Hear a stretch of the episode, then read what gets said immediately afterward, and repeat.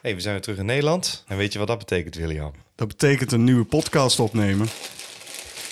Oh, serieuze mellowcakes. Oei, oei, Gewoon de real stuff, baby. Let's fucking start!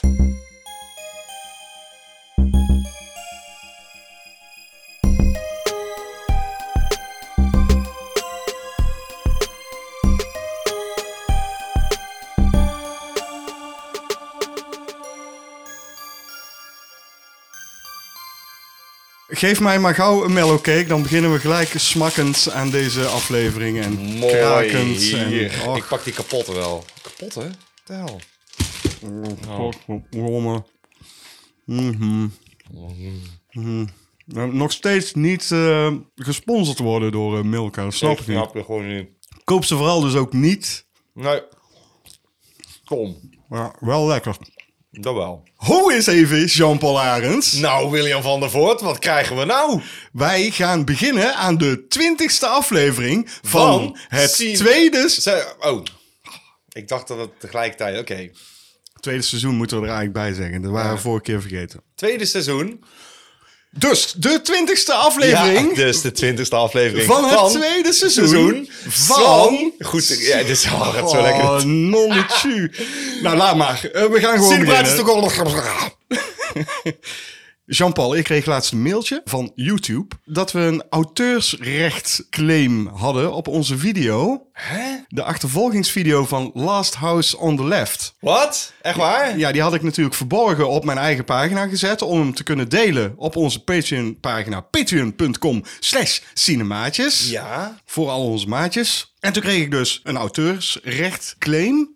Waarschijnlijk vanwege de beelden dan, want ja, de muziek, Ja, de muziek nee, had ik zelf ja, gemaakt. Ja, precies. En toen ging ik dat lezen en toen stond erbij dat er in, in bepaalde landen kon dat filmpje niet meer eh, gezien worden. En zei je nou en? Ja, ik zei nou en, inderdaad. Ja. Ja. ik heb er niks mee gedaan verder. Nee. Over onze maatjes gesproken trouwens. Ja, die dit filmpje konden bekijken dus. Ja, die dit filmpje... Wel konden bekijken, moet ik ja, zeggen. Ja, ja, ja, klopt. We hebben er een aantal bij gekregen, Jean-Paul Arends. Dat meen je niet. Ja, we hebben twee nieuwe maatjes, namelijk Marino van Liemt. Hij is een M-maatje geworden en Daan Buissen is een L-maatje geworden. Hartstikke bedankt natuurlijk, Marino Dat en Daan. sowieso. Daan nog meer bedankt trouwens. Niet alleen omdat hij meer geld betaalt, maar ook omdat hij de vorige podcast heeft geluisterd. En hij heeft ons advies opgevolgd om op woensdag te gaan stemmen op IMDb. Ja, dat klopt, want die was drastisch gekelderd. De laatste keer dat we het erover hadden, was die van een 5.3 naar een 5. punt- En een schrikbarend dit, 5.1. Ja. Dat kan natuurlijk niet. En inmiddels staat hij weer op een 5.3. Hè?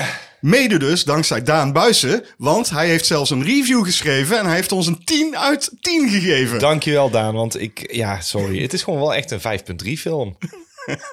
Maar een 10, Daan, come on. Je Dat hebt is heel toch-. Hij je- wilde hem gewoon omhoog pushen en dat is gelukt. Dus dat vind ik echt heel gaaf. Nou ja, maar kijk, als ik naar IMDb kijk en ik ga bijvoorbeeld wat reviews erop nalezen, dan tienen en ene, die lees ik gewoon nooit. Die vertrouw ik gewoon niet. ja, jij wel dan? Nee, ik geef ook niet vaak een 10 voor een film. Want ik, daar begin ik mee en dan moet je de dingen vanaf gaan halen. Van, oh ja, dat was, dat was eigenlijk niet zo heel goed. En dan hou je op een gegeven moment iets van een zeventje over meestal. Ja. Heb jij nog eh, iets gekocht of zo, behalve mellowcakes? Ik heb een heel gaaf boek gekocht. Wat heb je gekocht? Laat zien. Oh mijn god, zwaar? Ja, heel zwaar. Ja. boek. Art of Atari? Ja, wat is nou? Art of Atari? het is een boek over de box art van Atari en de manuals en zeg maar de alle, alle ja, ontwerpdingen die erin staan. Dus ook het Atari logo, maar ook gewoon de cartridges van de welbekende 2600. En weet je wat ik daar gaaf van vind? Is dat die art natuurlijk gewoon veel mooier is dan dat. Dan zie je zo'n plaatje van het spelletje en dan zijn het een paar puntjes en blokjes. Maar ik vond juist het idee dat je je kan verdiepen in het spel door eerst die cover art te laten spreken. Want dat moet het spel verkopen. En dat ziet er spannend uit. Maar ik zag dit en denk, ik moet dit gewoon hebben, man. Ik, eh, het spreekt mij daarom dus aan. Dat het de fantasie moet prikkelen. En het is een bepaalde... Ja, ook als je het ziet, die dingen zijn super mooi getekend gewoon. En ik vind kunstboeken heel leuk. En ik dacht, nou, dan moet deze ook in mijn kast. Ja, nou, dan eh, zou ik zeggen, zet hem maar in. Ja, dat ga ik doen. Dag.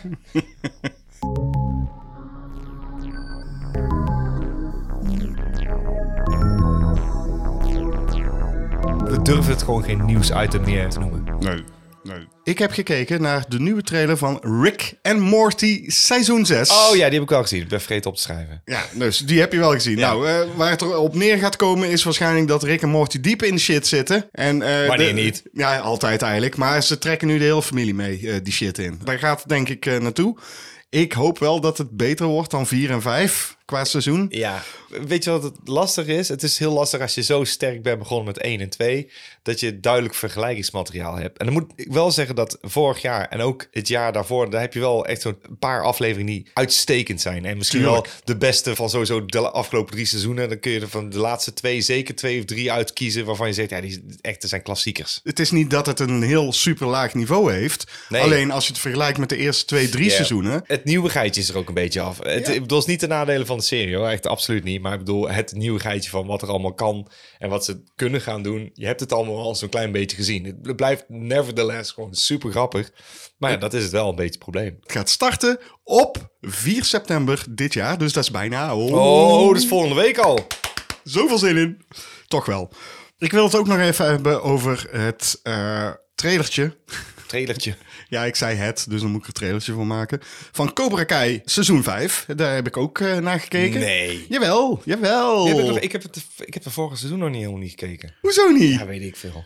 Zoveel dingen nog moeten kijken. Altijd dat kijken van dingen. Ik word er Ik echt... vind series heel kloten om te moeten kijken, dus het is lastig. Maar goed, het is grappig, want we gaan het daar wel weer over Series hebben. Ja. Ja, Is dit het laatste seizoen ik, dat je weet? Of? dat durf ik echt niet te zeggen, Hoop je het? Arends. Ik hoop het eigenlijk van wel. Ja, ik denk dat ze het nou al hebben uitgemolken tot alles wat eruit eh, te melken valt. Ja, ik denk het niet, want anders hadden ze wel eh, misschien Hilary Swank of... eh, Als ze dat doen, is, dat zou ik wel... dat werd niet gehint in de trailer. Dus Oké, oké, maar dan zijn dan, oké, als ze dat dan nog doen, dan zijn ze full circle. Dat zou wel heel grappig zijn. Want ik moet wel zeggen, degenen die het maken, hebben wel klassenwerk afgeleverd. ja, ik vind het leuk. Het is soapy, maar het is wel heel leuk om te kijken. En het raakt gewoon de nostalgische snaar. Over een nostalgische snaar gesproken. Ik heb namelijk wel een nieuwtje. Mhm. En dat is ook een beetje sluit aan op klassenwerk. En op eh, Cobra Kai. Is, eh, er komt een... een Klassenwerk. Dat niet- Waar haal je klassenwerk ineens vandaan? daar zei ik. Het is wel klassenwerk. Oh, klassenwerk. Ik dacht dat programma. Je had toch ook vroeger een programma ja, dat heette klassenwerk? Nee, ja, nou verneuk je me een bruggetje. Het gaat over Ferris Bueller's Day Off. Oh, wauw.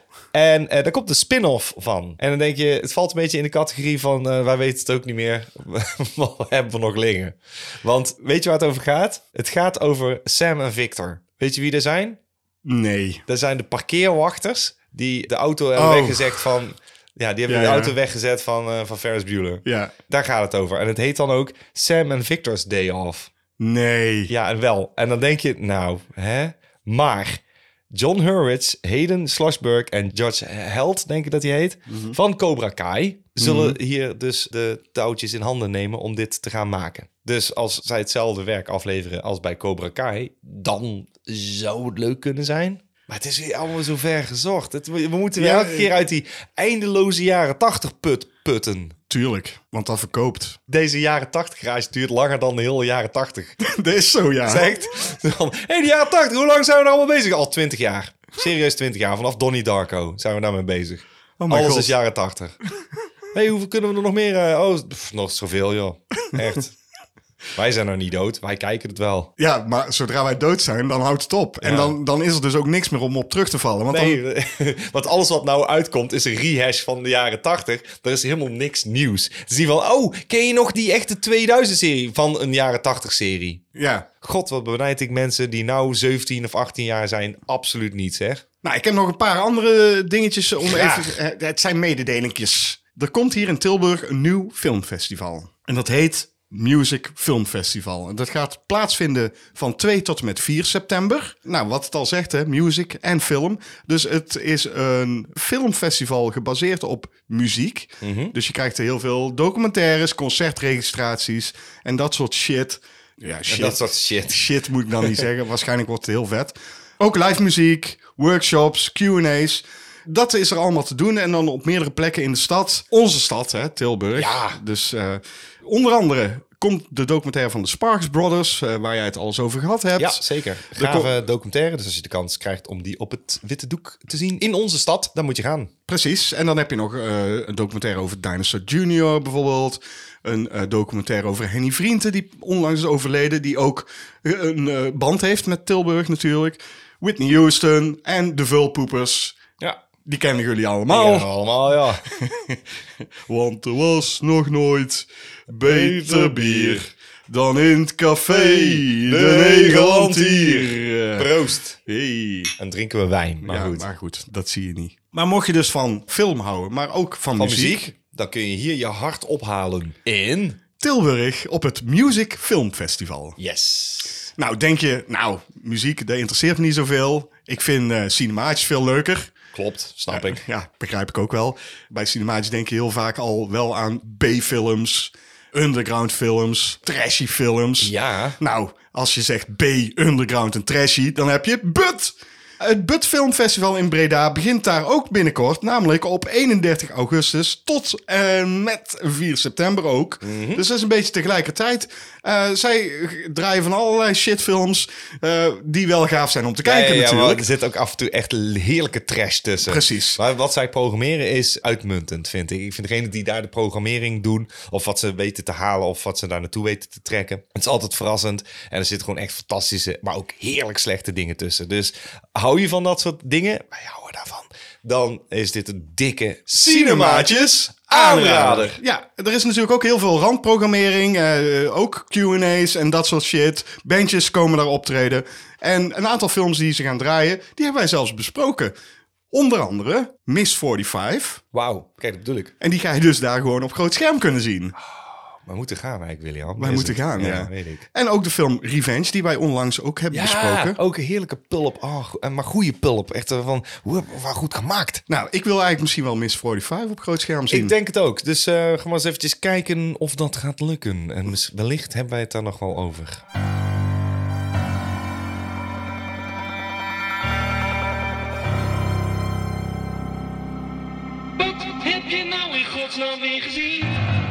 Dit is een gaaf item. Oh!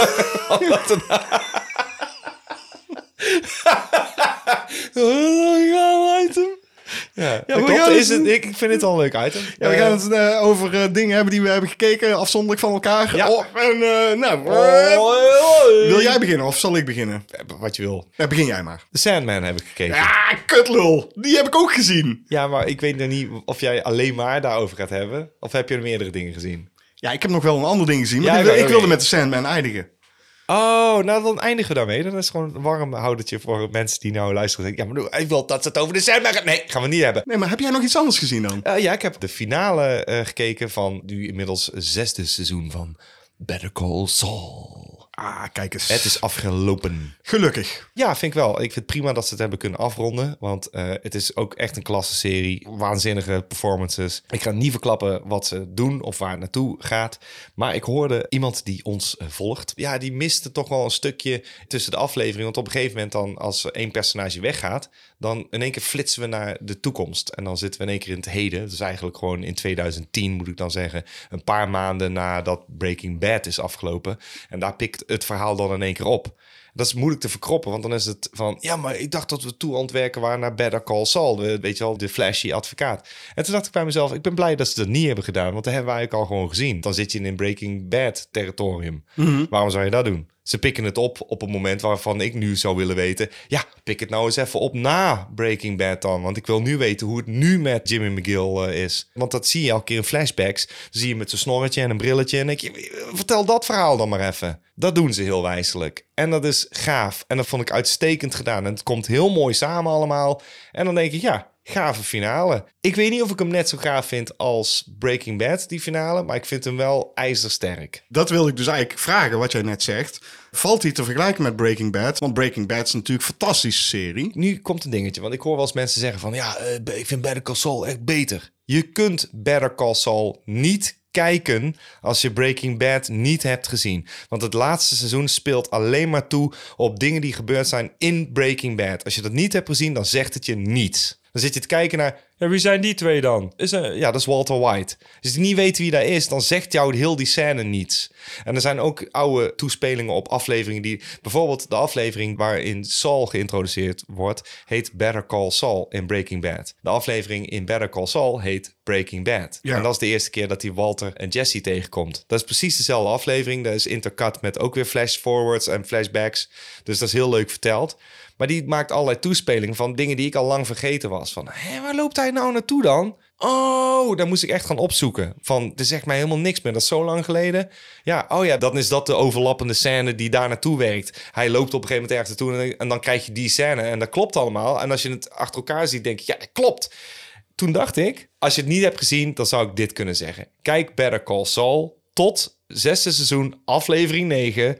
Fun and Games, die kijk je af. Dan kijk je heel Breaking Bad. En dan kijk je de laatste drie afleveringen. En dan zegt het je veel meer. Maar voor de mensen die dus Breaking Bad wel hebben gezien... is ook die laatste aflevering... het, het komt full circle op heel veel momenten. En eh, dat is heel bevredigend. Echt Ja. heel bevredigend. Ja, ik vind het toch eh, een behoorlijke investering die je dan moet doen als je dit allemaal wilt gaan kijken. Ik bedoel, ik heb Breaking Bad gezien. Ja, maar ervan uitgaande dat de meeste mensen dus inderdaad Breaking Bad wel hebben gezien. Heb jij Better Call Saul gezien? Ik ben er wel aan begonnen, maar ik ben er op een gegeven moment bij afgehaakt. Ik vond het gewoon niet interessant genoeg. Wanneer ben je afgehaakt? Ja, dat moet denk ik eh, seizoen 2, 3 zijn geweest.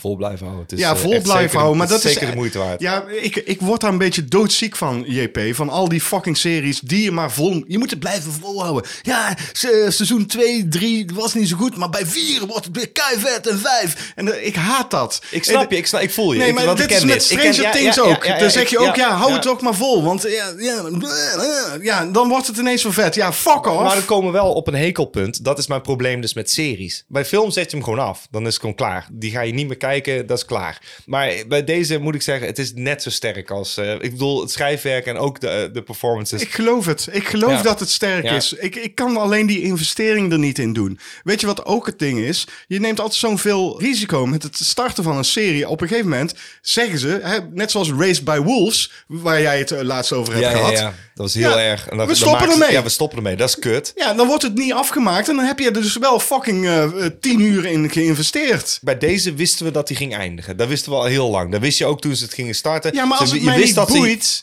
als het op een gegeven moment geen boeiende serie voor Maar mij dan wordt meer het is. wel. Dat is het ding. Ja, dan wordt het wel. Dan wordt is- het wel. Ja, en Ja. ik vond het dus wel boeiend. Ja, dat mag, dat mag, Ja. je mag dat ook boeiend vinden. Ja, het maar is echt als, een goede serie. Ik geloof Ja. dat ook meteen. En als je van series houdt, moet je het waarschijnlijk ook gewoon kijken. Ja, zeker. Alleen, ik ben dus niet zo gek op series. Om die redenen. Nee, ik heb hetzelfde. Daarom haakte ik er op in. Maar goed, ik kijk niet zoveel series. En als ik dan een serie kijk, dan is het zoiets als dit. Eerste seizoen dacht ik, ja, hm, weet ik niet. Toen heb ik het tweede seizoen gekeken. Toen ben ik ook afgehaakt. Maar ook op advies toen volgens mij het vijfde seizoen begon. En zeiden, oh mensen, het is fucking vet. En toen dacht ik, oh, ik denk dat ik echt iets gemist heb. En toen ben ik terug gaan kijken. Weer gestart vanaf het tweede seizoen. Oké, even er doorheen. Denk, ja, ja, het lijkt wel een beetje herhaling. Oh nee. Nee, nee, nee. Ze gaan, oh, oké, nee, ze gaan nu wel echt iets anders doen. En toen werd het fucking spannend. En toen dacht ik, oké, nee, nou wil ik wel weten hoe het afloopt. Dus het werkte. Nee, ja, het werkt dus niet. Want je bent er wel eerder afgehaakt. En dat zegt eigenlijk ook genoeg. Ja, maar ik heb het toch opnieuw opgepikt. Vind ik toch dapper van mezelf. En ik, ik heb er geen spijt van. Nee, maar dit is alleen maar omdat je het dus van iemand te horen hebt gekregen. Ja, maar in dit en dit Maar seizoen... aanbeveling kan helpen. Ja, dat kan Ja. zeker helpen. Jij bent nu aan het aanbevelen. Ja, dat ik ben zeker aan het aanbevelen. Ja, en ik eh, ga er niet in trappen. Ik hoop de luisteraar wel. Ja, nou ja, ik eh, hoor het wel. Ja. Stuur gerust een berichtje. en dat kan op instagram.com slash cinemaatjes013 of op eh, facebook.com slash cinemaatjes. Daar kun je lekker een berichtje sturen naar Ja, ons. duimpjes omhoog, duimpjes, Duimpjes omlaag. Weet ik veel, heel de mikmak. Doe heel die shit gewoon. Heb jij nog iets gezien? Jazeker. Wat heb jij gezien? Ik heb gekeken naar Resident Evil. En dan zeg je tegen mij dat je geen tijd hebt om fucking Better Call Saul. En dan kijk je Resident Evil, waarvan je weet dat dat niet zo heel erg goed gaat zijn. Nee, luister. Ik, Ik luister. Er, kwam Een en al hoor. Ja, luister. Uh-huh. er, er kwam een serie van Resident Evil. En ik ben wel fan van de games. Ik dacht, nou, het gaat altijd mis bij Resident Evil. Dus eh, misschien gaat het nu wel goed. Dus ik die serie opgezet. En na een kwartier dacht ik, nee man, dat ga ik echt niet doen. Dus ik die Resident Evil eh, serie afgezet. En toen dacht ik, maar waar is het nou allemaal mee begonnen?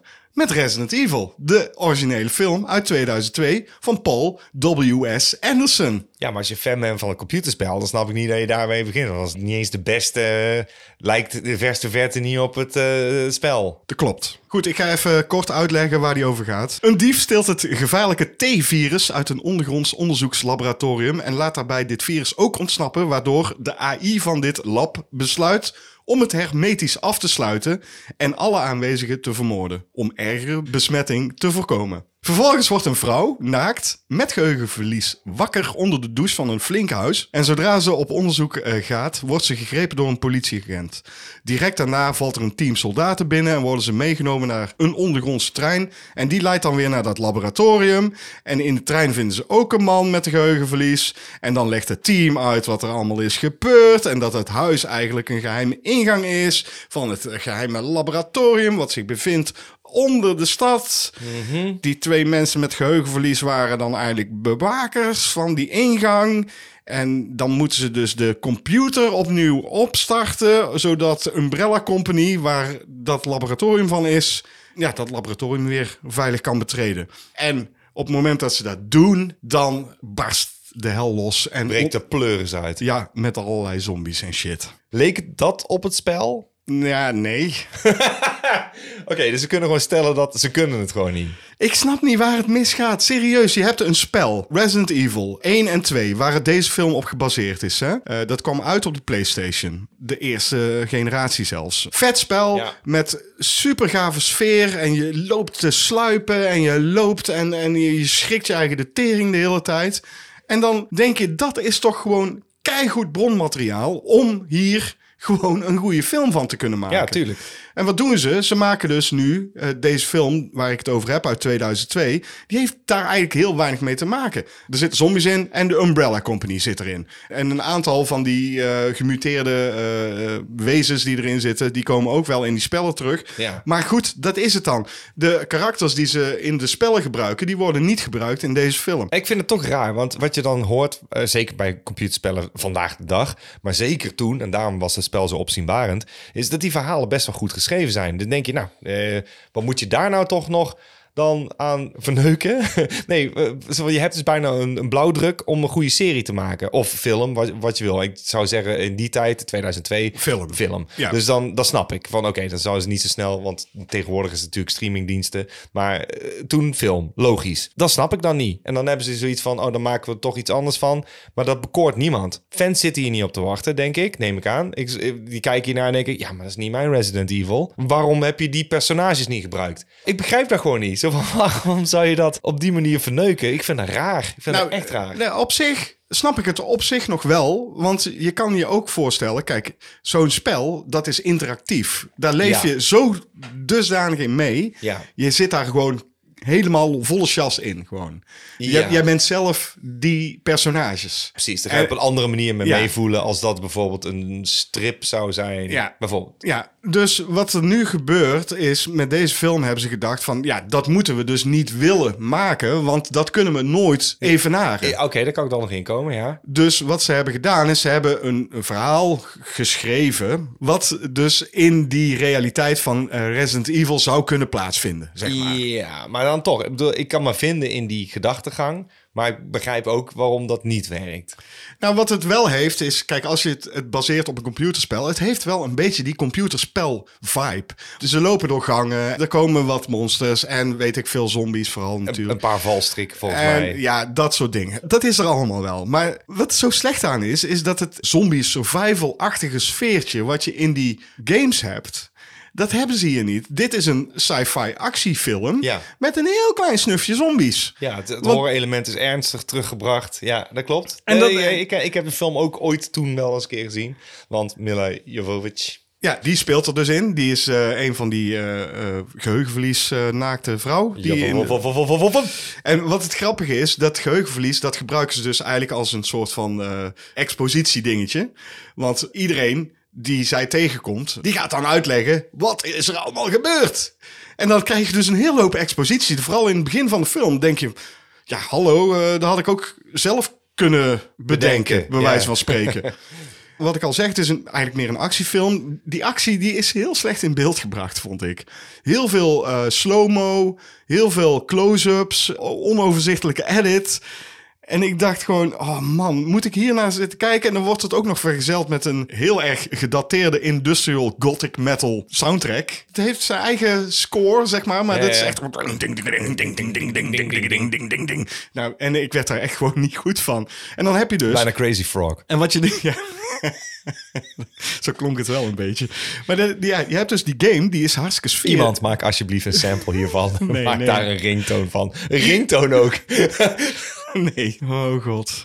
Nou, die games die zijn hartstikke sfeervol. En dit is gewoon zo sfeerloos. Die verlichting is zo sfeerloos. Het ziet er gewoon niet Had uit. je iets anders verwacht van Paul Anderson? Ja. Want hij heeft zo'n heel mooi oeuvre. Nee, hij heeft geen mooi oeuvre. Nee. Maar ik had wel verwacht dat hij zich misschien wat meer had verdiept in de games. Voordat hij... Hij heeft zich heel erg verdiept in Mila Jovovich, wist je dat? Ja, dat weet ik. Ik denk dat dat de reden is. Dat is zoiets van... vop. En toen... Het ja. is het is zo slecht. Deze. Weet je wat het erg is? Er zit wel een gave scène in met die lasers in die gang. Die, Mhm. Ja, ja, ja. die, kent eh, iedereen. Dat denken aan Cube. Ja, dat is precies wat ik wou zeggen. Vijf jaar eerder was Cube daar al mee. Oh. Ja. En dan denk ik, ja, de- hoe, er is iets mee met de cinematograaf of iets die heeft gewerkt op Cube. Dat heb ik ergens gehoord. Oh, Dat echt is, waar? Ja, dat is echt. het is gewoon Dus echt die- gejat. Ja, dus dat is echt letterlijk gewoon gejat, omdat het uit Cube komt. het ergste is dat dit wel een franchise is gestart. En ik snap dat gewoon niet. Weet je wat nog het allerergste is? Dat het een hele franchise is geworden. Dat dit de beste film is van die hele franchise. Ja. Dat is gewoon. Ik zou zeggen, ga hem vooral niet, Niet kijken. kijken, En nee. speel gewoon Resident Evil. Trouwens, het tweede deel van Resident Evil, waar ook deze film een beetje aan hangt, zeg maar. Die is nog uitgekomen op latere generation PlayStation 4, volgens mij. Ja. Waarschijnlijk kun je die ook op 5 halen, mocht je de 5 al hebben. Dus ga die spelen, want dat is wel echt fucking vet. Wist je trouwens dat ze, voordat ze die serie maken, Welcome to Raccoon City, dat er dus nog een film is uitgekomen die ook Welcome to Raccoon City Ja, heet en die ik. ook gewoon bagger is. Dus op een of andere manier kunnen ze dit maar gewoon niet goed doen. Dat gaat ook niet. En Nee. daar, daarom ben ik ook bang voor The Last of Us, wat ik Ja. gewoon een geweldige game vind. Daar komt dus binnenkort ook een film van, tenminste daar zijn ze mee bezig. Ja, ik ben bang dat dat ook gewoon niet gaat werken. Ik denk dat het gewoon niet werkt om een computerspel te verfilmen. Nee, ook, al, ook al is het bijna filmisch, maar dan denk ik, daar heb je dus al geprobeerd in dat spel. En dat is die ervaring die jij meemaakt. Ja. Veel, film op persoonlijk niveau, omdat jij het zelf moet ondervinden. Ja. En dat kun je bijna niet vertalen, want jij hebt daar een bepaald idee bij. Ook van hoe jij je moet voelen of waar jij naartoe bent gewandeld. Voor iedereen is die ervaring anders, want die werelden zijn groot. Ja. En die verhalen kunnen op allerlei manieren uitgespeeld worden. Dus die ervaring is voor iedereen anders. Dus dan kun je bijna niemand bekoren. En dat is lastig. Ja, het is niet te doen, denk ik. Je kan niet een vijf uur durende of langere ervaring van een gamer vatten in een film van twee uur. Dat gaat niet. Nee, hetzelfde geldt voor als je bijvoorbeeld een comicboek eh, zou verfilmen. Dan zit je met hetzelfde probleem. Dan is het van, wordt dat een film of wordt dat een serie? dat is een heel mooi bruggetje naar iets wat naar mijn mening wel geslaagd is. Is iets waar ik zeker al 15 jaar naar uitkeek. Toen ze zeiden, eh, we gaan er misschien een film van maken. En dacht ik, alsjeblieft, dat is weer zo'n ding waar je geen film van kan maken. Want daar leent zich niet van een film. Daar moet je een serie van maken. Daar is nu eindelijk toch een serie van gemaakt. The Sandman. Oké, leg even in het kort uit waar die over gaat. Ik heb hem ook gezien, JP, en dan kunnen we het daarna erover hebben. Ja, in het kort gaat het hier over. Je hebt een kerel die heet Dream, Dream of the Endless of Morpheus. Hij is beter bekend als de zandman of degene die jouw dromen verzorgt. Hij heeft een heel koninkrijk. En op een dag is er een occulte groepering, ergens in het begin van eh, 1910, 1920, zoiets. En die, eh, die willen de dood oproepen. Want eh, de man die dat wil doen, die is zijn zoon kwijtgeraakt in de oorlog. Hij heeft nog wel een zoon, maar het is niet zijn favoriete zoon. Dus hij heeft zoiets van, nee, ik wil mijn zoon eigenlijk gewoon uit de dood op laten staan. Daar heb ik de dood voor nodig. Ik ga de dood oproepen. Er gaat iets mis in de spreuk en per ongeluk vangen ze Dream. Dat is eigenlijk nog maar aflevering 1. En dit is eigenlijk niet eens het interessantste verhaal. Want waar het in het geheel over gaat, is als hij op een gegeven moment weer vrijkomt en zijn spullen, een, een zandzakje, een masker en een amulet, als hij die weer terug heeft, dan is hij bijna 70, 75 jaar later 106 jaar. ja, in de. Oké, maar in de comic die ik heb gelezen was het zoveel. Oké, nee, ja, dat is jaren, jaren 90 namelijk. Ehm, dus nu is het 106, dus inderdaad. Oké, ja, dat kan kloppen. Eh, zijn koninkrijk is natuurlijk eh, inmiddels vervallen. Mensen hebben slaapziekte opgelopen, omdat niemand meer fatsoenlijk kon dromen. Of wel kon dromen, maar raar. Want hij heeft er geen controle meer over gehad. Dus hij probeert langzaam zijn koninkrijk weer te herclaimen. De strip wordt verteld in fragmenten waarin de Sandman niet altijd de hoofdrol speelt, maar dan is het gewoon een personage die iets meemaakt. Het kan een historisch figuur zijn, zoals bijvoorbeeld Shakespeare. Het kan een eh, schrijver zijn die verlegen zit om een verhaal en probeert op een rare wijze om zijn inspiratie op te doen. En soms is droom daarvoor nodig, oftewel Morpheus. En die speelt dan een rol in die verhalen. Het is heel fragmentarisch. Het is daardoor moeilijk om dus te verfilmen, dan wel een serie van te maken. Ik vind dat ze dat heel erg oké hebben gedaan. En ik heb het eh, kort samengevat als liefhebbers van de strip kunnen hun hart ophalen, de rest hun neus. Nou, ik ga mijn neus vast ophalen, want ik heb de comics dus niet gelezen. Ja. En ik kan het dus ook niet vergelijken met het bronmateriaal. En dat is lastig. Ja, dat is zeker lastig. Ik kan wel wat dieper ingaan op de... Ja, op wat jij hebt gezien. Op, op wat, wat het voor mij ja. is. Kijk, wat ik heb gezien is de eerste vier afleveringen gaat het dus over wat jij net vertelde. Ja. Eh, Morpheus wordt gevangen genomen, ontsnapt en moet zijn spullen terugkrijgen. Vijf en zes zijn twee losse verhalen, lijkt, Ja, vind ik. ja. En dan eh, aflevering 7 tot en met 10 gaat over dat er een vortex is die eh, dus schade kan berokkenen aan de droomwereld en aan Morpheus zelf. En dan krijg je nog een extra aflevering. Die hebben ze oh, met heel veel bombarie nog aangekondigd. En die duurt dan ook extra lang. En die duurt meer dan een uur. En die bestaat vervolgens uit twee delen. Ik weet niet of je die al gezien Nee, hebt. die heb ik nog niet gezien, nee. En dat zijn ook twee losse verhaaltjes die niks met alles van doen hebben. Nee, dat past binnen die reeks ook. Dat past binnen hoe de Sandman loopt, omdat hij dus mythologische dingen vertelt. Korte verhaaltjes, zoals dat kattenverhaal dan. Ik heb dat altijd heel gaaf gevonden, omdat het niet zo'n ding is waarbij je, net zoals bij Spider-Man, kan echt twee, drie, vier jaar over één verhaallijn gaan. En dan moet je dan allemaal blijven volgen. Bij dit zit wel een rode draad in. Alleen het is niet per se nodig. Je kunt een los deeltje uit de kast pakken en zeggen: Oh ja, dat verhaal vind ik gaaf van de Sandman. Dat zijn dan favoriete verhalen. En dan denk ik, ja, dan zie je dat hoe dat tot leven komt in zo'n serie. Wat je eigenlijk alleen maar kent van wat je hebt gelezen. Dus voor mij was het een feest, de herkenning. Ja, voor mij was het een ratje toe. Kan je daar voorstellen of niet? Eh, ja, kan ik zeker voorstellen. En Ja. ik, ik heb er wel met heel veel bewondering naar zitten kijken, omdat het best wel een mooie sfeer geeft, de hele serie. Mhm. Met name ook heel sterk vond ik de muziek in deze serie. ja. Maar ik vond het ook gewoon een ratje toe. Ik kon het niet volgen. Er worden een hele hoop karakters opgeworpen, waar dan vervolgens heel weinig mee gedaan wordt. Dat komt omdat ze niet altijd een rol zullen blijven spelen. Bijvoorbeeld die eerste vier afleveringen gaat over dat, dat geheime genootschap. In de eerste nog. Mhm. Maar als die op een gegeven moment dood zijn, dan zijn ze dood. En dan verklap ik niks. Maar die zijn gewoon... Het speelt zich af in 1920. De serie speelt zich af anno nu. 2022. Als hij weer vrij is gekomen. Of eigenlijk 2021 geloof ik. Dan weet je dus, ja, die komen niet meer terug. Nee, die gaan niet meer terugkomen. Die zijn dood. Die zijn inmiddels gewoon overleden. Ja, maar dus, dat- dus dat- dat d- klopt d- Er ook. worden gewoon Dat- personages opgeworpen die misschien alleen maar in één aflevering zitten. Ik hou wel van die manier van vertellen, omdat dan kom je meer op, meer op jaren tachtig televisieseries uit met losse afleveringen. Ja, maar goed, dan hadden ze dat moeten doen. En dat hebben ze niet gedaan. Ze hebben nu eerst vier afleveringen Ja. die, waarvan je denkt... oké, nou zit ik er helemaal in. Ik zit in dit verhaal. En dan vervolgens krijg je een aflevering... die helemaal nergens iets mee van doen heeft. Ja, een beetje. Maar goed,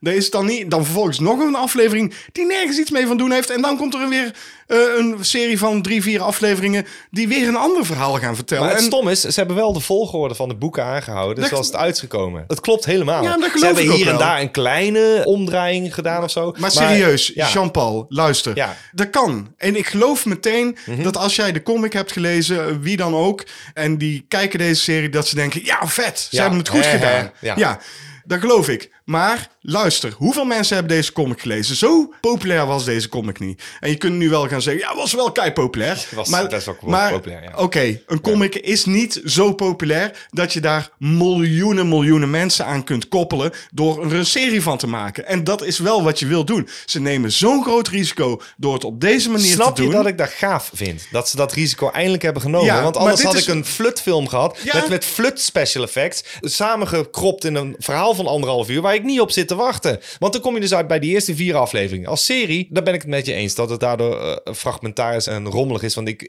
het is een lastig verhaal om te vertellen. Omdat die eerste vier, dat hij die spullen gaat zoeken. Dat is helemaal niet boeiend. Het begint pas boeiend te worden. En dat vond ik echt. Die aflevering met de dood. Dan krijg je veel meer insight over wie hij is. Want dan is hij al gewoon in bezit van zijn spullen en zijn krachten. En dan is hij aan het afvragen: wat moet ik gaan doen met mijn verdere pad? En zijn zus, de dood dus, die legt uit: ja, wij zijn er om mensen te dienen. Eh, wij zijn een bepaald begrip. En dan krijg je dat verhaal. Ik denk, als je daar had gestart, dat dat misschien sterker is. Maar ja, fans willen gewoon natuurlijk die origin zien. Ja, maar luister. En dat is niet het boeiendste Jean-Paul, verhaal. dit Ja. is dus het risico wat ze hiermee nemen. Enorm. Is zo groot dat ik weer bang ben dat als ik me daar nu gewoon wel in ga verdiepen en wel in ga storten in deze serie, dat ze na twee, drie eh, seizoenen zeggen: ja. We gaan er toch mee stoppen, want het heeft eh, toch niet het doel bereikt wat we ermee willen bereiken. Ja, dan heb ik de mazzel dat ik natuurlijk gewoon de comic heb. Dus dan, mij maakt het niet uit. Ja, jou maakt het niet uit. Nee. En dan heeft het jou ook niet uitgemaakt eh, als ze deze serie niet hadden gemaakt. Want dan had je de comic ook gehad. Dat klopt, maar ik ben wel blij dat ze het hebben gemaakt. Want ik vind namelijk dat ze het heel goed hebben gedaan. Nou, nou luister, die occulte groepering die wilde dus de dood vangen. Je hebt dus de dood, eh, de droom, maar er zijn dus nog meerdere. Want hij heeft dus nog vijf andere broers en zussen. Want zij zijn allemaal de Endless. Ja, ja.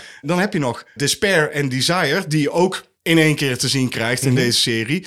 Waarvan ik denk, waarom krijg ik die nu te zien? En wie zijn die anderen? Waar wel af en toe over gesproken wordt. Ja, ze hebben het helemaal aangepakt zoals de strip. Ja, dat snap de ik. strip hetzelfde gedaan. Maar dat werkt niet in deze serie. Voor mij niet. Voor jou wel, omdat je die strip hebt gelezen. Oké, maar dan, dan raken we nu een soort manke aan. Dat het inderdaad voor de mensen die niet bekend zijn met de strip... zou het een valkuil zijn. Maar dat weet ik niet helemaal. Want de serie is tot nu toe fucking succesvol. Dat komt ook door de marketing. Want wat er wel gebeurt is... Dream, Dead, Desire, Joanna Constantine en The Devil... die worden allemaal ingezet om die marketing aan te zwengelen. Terwijl die zitten er maar... Alleen The Dream, die zie je heel vaak. Ja, tuurlijk. En de Ja. rest, die zie je één, één aflevering, Ja, ja, bij wijze van spreken. En dan denk ik, waarom worden die ingezet? Waarom moet ik die transgender persoon zien... terwijl die maar in twee afleveringen... In één een glimp Een fractie van een seconde te zien is. Ja. Het wordt ook gemarket als een woke dingetje. En daar heb ik me ook aan gestoord. Zeker in de eerste zoveel afleveringen. Hoeveel gay koppels zijn er? ja. Dan denk ik, ja, eh, De serie natuurlijk. doet suggereren dat iedereen eh, gay is of zwart. Ja. En er, wordt, dat is mijn- er wordt ge- ja. gegenderswapt met karakters. Oh, wel, Oké, oké, daar wil ik op inhaken. Daar heb ik niet zoveel problemen mee. En er is er eentje bij in, in specifiek... waar ik eerst van dacht... Ha, en daarna ging ik erover nadenken... en dacht ik, oh, wacht eens even... ik weet waarom ze dat hebben gedaan. En toen ben ik het even gaan opzoeken... en toen was het ook inderdaad het antwoord. Joanna Constantine... In de strip is dat John Constantine, de duiveljager. De, eh, er is ook een film van gemaakt, bla bla bla. bla. Maakt ook allemaal niet uit. Maar die hebben ze hier eh, veranderd in een vrouw. En dan denk je, waarom? Niet omdat ze het wilden gender swappen. Wel heel veel andere karakters, daar gaan we het zeker over. Nee. De reden is, John Constantine, die rechten liggen bij Warner Bros. Die heeft Netflix niet. En John Constantine zat in Legends of Tomorrow. En had ook zijn eigen serie. Die is inmiddels stopgezet, maar die rechten liggen nog steeds bij Warner Bros. Kunnen ze dat personage gebruiken? Nee. Toen zei Neil Maar Joanna Constantine zat al in, en dat klopt, in de middeleeuwen in dat verhaal. En toen zei hij, maar die heb ik dus al verzonnen. Maar die kun je wel gebruiken. En zei ze, dat doen we. Oké, dan mag ik nu iets zeggen daarover. Waarom hebben ze haar erin geschreven? Waarom? In godsnaam. Wat mij betreft hadden ze zoveel karakters eruit kunnen schrappen. Ik vond de serie ook vrij traag. Al de afleveringen vond ik veel te lang duren. Er had makkelijk 10 tot 15 minuten per aflevering af kunnen gesneden worden... zonder dat je het verhaal kwijtraakte. En dan zou je er, als je dat heel slim zou snijden... zou je er een film van twee uur van kunnen maken... van dit eerste seizoen van The Sandman. Ja, dan weet ik zeker dat ik het niet gaaf zou hebben gevonden. Dan had Ik- jij het misschien niet gaaf Nee. gevonden, maar Maar dan hadden misschien meer mensen het wel gaaf gevonden. Ja, maar dan krijg je dus een soort verdomming of een, een, een soort verwatering van wat het bronmateriaal Nee, maar is. dat slaat... Nee, want ik zit nu zoveel tijd te investeren in deze serie. Maar dat hoef je niet te doen, want je vindt het niet leuk. Dat is nou duidelijk. Nee, dat zeg ik niet. Ik zeg niet dat ik het niet leuk vind, maar ik heb gewoon wel heel veel dingen erop aan te merken. En dat wil ik gewoon zeggen. Oké, dat snap ik. ik dat, dat snap ik. Ja, ik vind dat lastig, want ik vind het heel goed gedaan. Dus ik, ik heb er op respect en bewondering voor. Ik, kan wel over dingen vallen. Ze hebben natuurlijk heel veel personages gerace-swapped. En eh, het enige wat ik elke keer kan bedenken is... dat is gedaan vanwege de wokeness. Daar kan je overvallen en dat doen heel veel zuurpruimen doen dat. Kun je doen, vind ik goedkoop. Want ik heb zoiets van, maakt het in de grote zin van het verhaal veel uit? En dan ga je teruglezen en denk je van... ja, het hadden ook gewoon donkere mensen kunnen zijn. Dat maakt op zich... of zwarte mensen moet je zeggen. Ik vind donkere netter klinken, dat is het. Ja, dat Dus is ik niet. Begrijp me niet verkeerd. Maar nee, eh, dat maakt niet zoveel uit. In één geval vond ik het kwetsend. En dat is kwetsend op een andere manier. Dan is het weer een soort reversal van. Een personage, dat is Death. Normaal was dat een gothic wit meisje. En die is gebaseerd op een gothic meisje genaamd eh, Cinnamon Hadley. En die heeft later kanker gekregen. En die had een heel groot ziektebed heeft ze gehad. En eh, de hele, de hele operaties waren duur. Toen hebben de makers van The Sandman hebben pagina's geveild om dat allemaal te bekostigen en zo. Vind ik het behoorlijk eh, kwetsend, nu dan. En dan als, als witte, zo gezegd, vind ik het behoorlijk kwetsend dat ze daar dan even wel even een zwarte vrouw voor hebben gecast. Die doet het overigens prima, daar niet van. Maar dan denk ik, waar ligt die grens dan? Waarom zit je dan zo te klooien aan het bronmateriaal? Vind ik echt een trap na, hoor. Zo van, zij is doodgegaan in 2018, hè? Ja. Een trap na voor het personage die duidelijk op een wit gothic meisje is gebaseerd. Die maak je zwart. Je hebt iedereen al zwart gemaakt. Moest zij ook zwart gemaakt worden dan? Dat is de enige waar ik echt over viel, waar ik boos van werd. Niks ten nadele van Kirby Howell Baptiste. Die speelt prima. Er is een vrolijke, leuke tante. Die doet daar goed. Die draagt die rol ook. Maar ik vind het een beetje raar van de makers dat ze zo makkelijk zeiden: ja, dan is ze gewoon zwart. Die aflevering met Dead, dat is een op zichzelf staande aflevering. Ja, zij komt echt nog wel terug hoor. Dat geloof ik ook wel. Maar waarom denk je dat? Want misschien wordt de, de serie wel stopgezet omdat het niet succesvol genoeg is. De- Dat is nu niet. Komt absoluut het tweede Ja, seizoen. dat, dat snap ik. Maar op een gegeven moment gaan ze het toch stopzetten. Let maar op mijn woorden. Oh, vast. Ja, dat kan. Nou, ik heb nog een paar dingen waarvan ik dacht, nou, daar val ik dan wel een beetje over. Heel duidelijk te zien aan deze serie is dat het in de corona-periode is opgenomen. Dat kun je zien omdat er een aantal scènes in zitten waarvan ik denk, waarom zijn hier zo weinig figuranten? Dan loop je in Londen over straat en dan loopt daar verder niemand behalve die twee karakters die een interactie met elkaar hebben. Dat geloof ik niet. En je kan met CGI kan je zoveel doen, wat ze ook bewijzen in deze fucking serie. Ja, ja, ja. Want er wordt een partij CGI tegenaan gesmeten. Maar ik had dat niet anders verwacht. Want het gaat wel over die droomwereld. En dat hebben ze goed gedaan, vind ik. Ja, ik vind dat toch ook een zwaktebod. Ik vind dit gaaf. En ik kan vallen over al die dingen. En dat doe ik niet. Want ik vind het heel gaaf dat ze dit eindelijk hebben gemaakt. Oké, jij vindt het gaaf omdat Ja. het zo eh, eh, nauw het bronmateriaal volgt. Vind jij het gaaf? Ja, zeker. En ik vind Luister. Bronmateriaal gaaf. Dus alles wat je daarover gaat zeggen, dat raakt mij. Ja, maar nou ben, denk nou, ik, nou ben je, nou ben je dus een connoisseur. Je bent connoisseur van... eh, Dat weet ik. Maar niet, ik doe Van- dat niet over heel veel dingen, maar over dit ding wel. Dit is de eerste keer dat ik nu gewoon kan zeggen... dit is een dingetje wat mij echt aan het hart gaat. Want, Want- die serie heb ik hoog zitten. Oké, luister. Zoals Mhm. ik het had gewild, is dat zij mij wat meer hadden laten weten over The Realms of the Endless. Krijg je nog. Dat is het ding. Nee, nee, nee, nee, dat zeg jij nu. Maar als er gewoon geen tweede seizoen of geen derde seizoen komt, dan krijg komt je dat niet. Nee, dat, dat klopt. Oké, Nee, misschien is dat... nee, wel- luister. ja. Ik had willen weten, wat zijn nou die rijken van die eindeloze? Welke eindeloze zijn er allemaal? Zet dat eerst op in deze eerste seizoen. Hè, zodat ik weet waar ik mee te maken heb. Ik snap waarom. Omdat je dus kan zeggen, omdat het gecanceld gaat worden. Dus eh, nogmaals, dan kom je weer op hetzelfde Ja, maar dingetje dan- uit, Dat dan- televisieseries heel fucking lastig zijn. Dan ben jij nu die connoisseur die denkt... Ja, maar ik ken... eh, ja, dat ben ik ook. ja. Daar is het. En dat kan ik makkelijk zeggen. Ja, en dat mag je Ja. ook zeggen. Ja. Maar daardoor wil jij dus gewoon iedereen onthouden van hoe vet Nee, en dit dan zeg ik tegen iedereen, lees de fucking strip en kijk daar naar de serie. Niet iedereen Ja, is van de strips. Luister, JP. dit is misschien een hele kleine markt. En had ik niet verwacht dat het zo succesvol zou zijn. Want het is behoorlijk succesvol. Ik dacht, als ik tien afleveringen krijg van iets wat ik godverdomme schaaf vind. En het komt een beetje in de buurt. Dan ben ik al fucking blij. Ja. Ze hadden het ook zo kunnen maken dat jij het wel gaaf had gevonden. Dat ik die wereld beter had begrepen. Dat het misschien niet helemaal klopt met hoe de comic is. ja. Maar dat had ik willen zien. Dat jij had gezegd, ik vind het vet.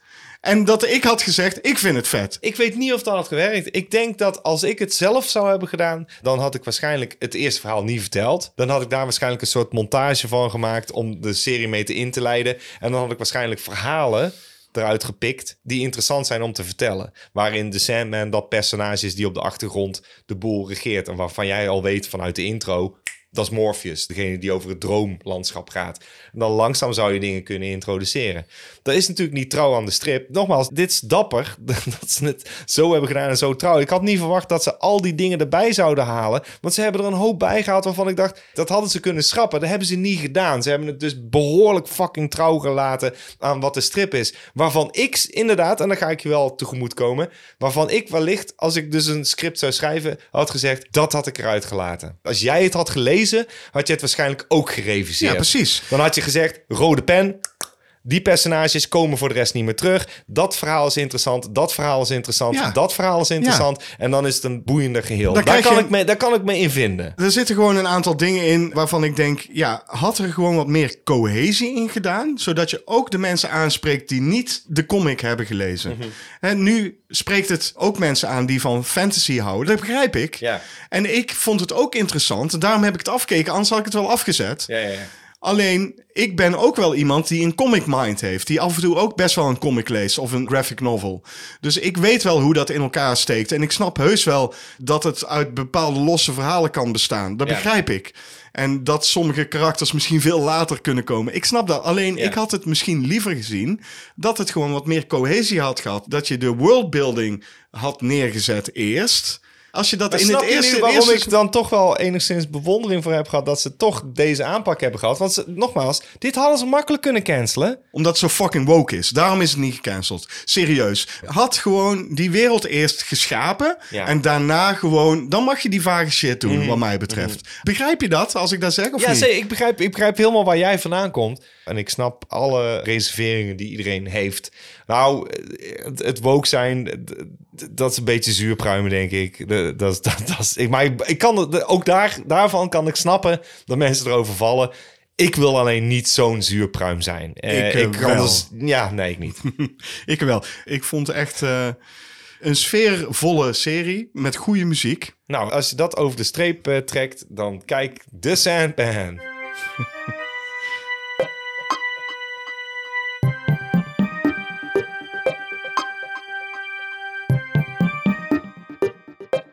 Uit de kast. Uit de kast. Jean Palaris heeft iets getrokken uit de videobandenkast, de VHS-kast, namelijk de Prowler. De Prowler. De Prowler. Dit is de kast waar al mijn eh, slasherfilms eh, staan op video. Ah, vandaar. De En Prowler, deze heb- hebben wij gedaan die hebben wij gedaan. met cinemaatjes. Jazeker, op youtube.com slash Dutch Nerd Club kun je de review van de Prowler kijken. En eh, dat is eh, eh, ook aan te raden. Deze hebben wij volgens mij niet... Hebben we die wel aangeraden? Niet, niet aangeraden, denk ik. Maar het is wel een vermakelijke slasher. Want er zitten special effects in van Tom Savini. Van Tom Savini. Klopt. Ik ga het voorlezen. Komt-ie. Kent u dat gevoel van je zenuwen niet meer de baas kunnen? Waarom staat hier nergens een vraagteken in deze zin? Als je begint met kent u dat gevoel? Dat is een vraagteken. Dat moet een vraagteken staan. Geen punt. Kom maar. eh, eh, nee, inderdaad.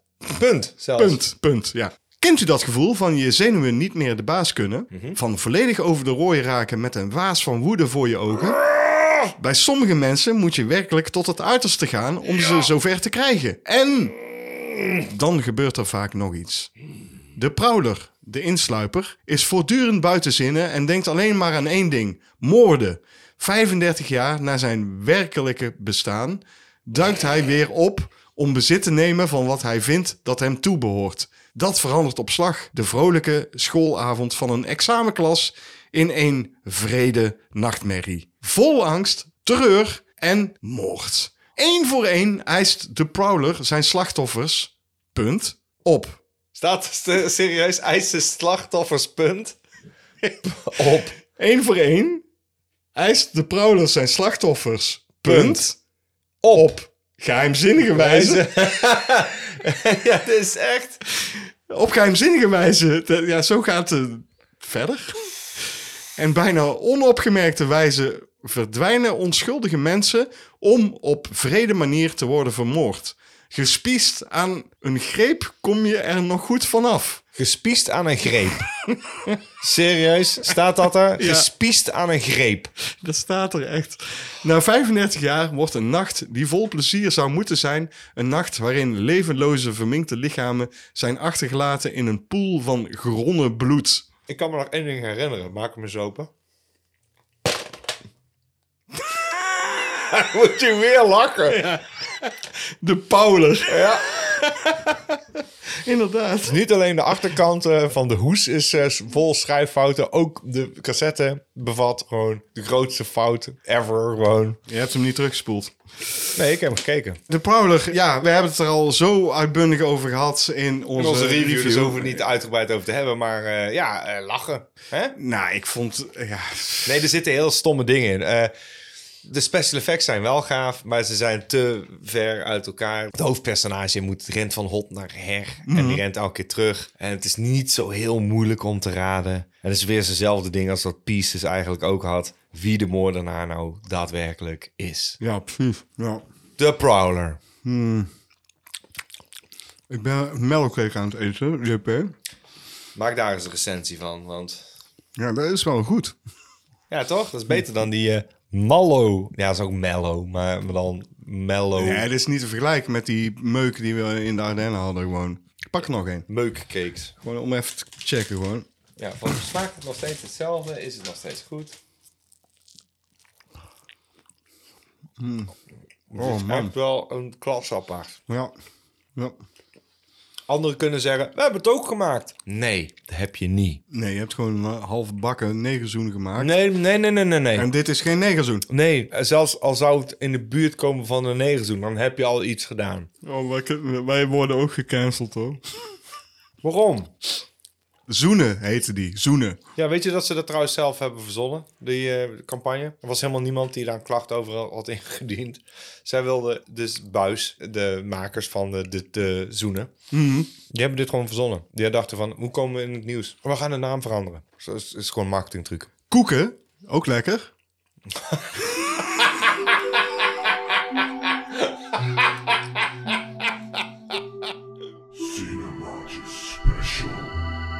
Leid hem in, leid hem in. Light hem in de special. Ik light even de special in. Leid jij van de special in? Ik, ik heb wel een verhaaltje voor de synopsis, want er kan kort over zijn. Trek dat jij dat kan. Dat kan Ja. ik namelijk ook. We kunnen ook door elkaar de synopsis Ja, we doen. gaan het ook in een soort faux eh, Amsterdamse... Ja, zeker. Ja, leuk. lachen man. Laat jij hem Eh, even in. In, de- in dit eh, seizoen hebben we al eerder een jaren 90 film eh, aangehaald. Hè, in de special. Bijvoorbeeld de Six, Six Sense. Eh, en American Beauty hebben we eerder gedaan. Op de Sixth Sense. Gedaan hebben Ja. die. Ja, eh, de Six Gedaan, Sense. zeker, ja, Six, zeker. Sixth. Sixth Sense. Ja, zeker. Zeker. Eh, film, ja. Dus eh, in deze special eh, zullen we weer eens een andere jaren 90 film eh, gaan bespreken. eh, Om te kijken of die nog overeind blijft staan. Ja, zeker. Van, eh, van Oliver Stone. En die heeft... eh, nou, zal ik vertellen waar het over gaat dan? Dat kan ga wel doen. Eh, Eh, Mickey, voor, Mickey wordt verliefd op Mallory. En samen vermoorden ze de misbruikplegende vader van Mallory. En eh, ook de moeder. Want eh, ja, die heeft nooit ingegrepen. Hè? Dus, eh, dus Zo is dat. En Ja. tezamen beloven ze elkaar trouw en trekken door Amerika. Terwijl ze al moorden te spoor van dood en verderf achter zich laten. Ja, En op de voeten worden gevolgd door de media. Ja, Want die smullen namelijk van dit Ja, wilde ja, en ja, eh, ja, hippe, die- hippe ja. tweetal moordenaars. ja, die verheerlijken dat Och, zelfs. ja, die verheerlijken het. Ja. Ja, ja, ja. ja. Dat is ongeveer zo'n beetje waar het op neerkomt in Ja. deze natural born killers. Ja, uit eh, 1994. Als mensen nu afhaken, hè, echt die denken van, ah, fuck af, hou zit eh, al die tijd vol. Ja, Ja, zeker, gaan we zeker. Ja, zeker. Gaan we zeker doen. Zeker. Eh, Jean-Paul. Ja, hey. en William van der Voort. Voort, toch? William van der Voort. Ja, dat ben ik. Ja. Wij konden elkaar. Wij konden elkaar. Ja, wij- zeker. We konden elkaar zeker van, eh, van, eh, zeker, van Nee, zeker 27 jaar geleden. Ja, Dus zeven- omtrent, omtrent deze film, denk ik. Omtrent deze film, maar wij, Ja. kon, wij konden elkaar in 1994. Konden, 1994 zeker. Konden Zat ik we- achter jouw wijfje aan, toch? zat je achter mijn wijfje aan, maar toen konden we elkaar nog niet. Nee, kon het, nee, zeker niet. Nee, zeker Nee, niet. we, we konden elkaar niet. Nee, ik kon elkaar Eh, niet zien of luchten ook. En, en als we elkaar wel hadden gekomen, weet ik 100% zeker dat wij met z'n tweetjes naar deze film waren geweest. Oh, dat zou zeker kunnen, ja. Weet ik zeker, maar we, kon, we konden elkaar niet. We konden elkaar We nog elkaar niet. Ja, jij zat toch mijn wijfje aan? Ik zat toch die wijfje aan, ik had wel beter te doen. En ik Is was niet gelukt, met... is niet gelukt. Nee, is Maar- niet gelukt, maar ik was met mijn wijfje dus wel in een Natural Born Killers geweest. Net eh, op Bon Killers. Ja, In, in de bioscoop. Was ik geweest? Zeker. Oh, ik kan het zelf niet volhouden. Nee, dat snap ik. Mensen die haken, die van god, van wil je dat nooit meer doen? Snap ik. Goed, nee, we kennen elkaar niet. Oké, 94 is wel De periode, periode dat, dat, ik we jou elkaar leerden kennen. leerde kennen. Ja, Ja, maar anders waren wij zeker samen naar deze film gegaan. Of hadden we hem zeker nog een keer samen op een VHS gekeken. Ja, Dat zeker. weet ik 100% Ja, ja, zeker. ja, zeker. En dat is niet gebeurd. Want wij konden elkaar niet. We konden elkaar niet. Nee, zeker niet. Maar ik heb hem dus in de bioscoop gezien. En Mhm. ik weet nog eh, precies hoe dat ging. Ik was in de bioscoop. Cine Sitta was het volgens mij. Cinecitta. Cine Sitta. Of hier- Zinezitta voor eh, Amsterdammers. Zinezitta. Dat doen ze toch altijd. Probeer ze de S, Ja, ja, probeer ze ja. dan, en dan maken ze...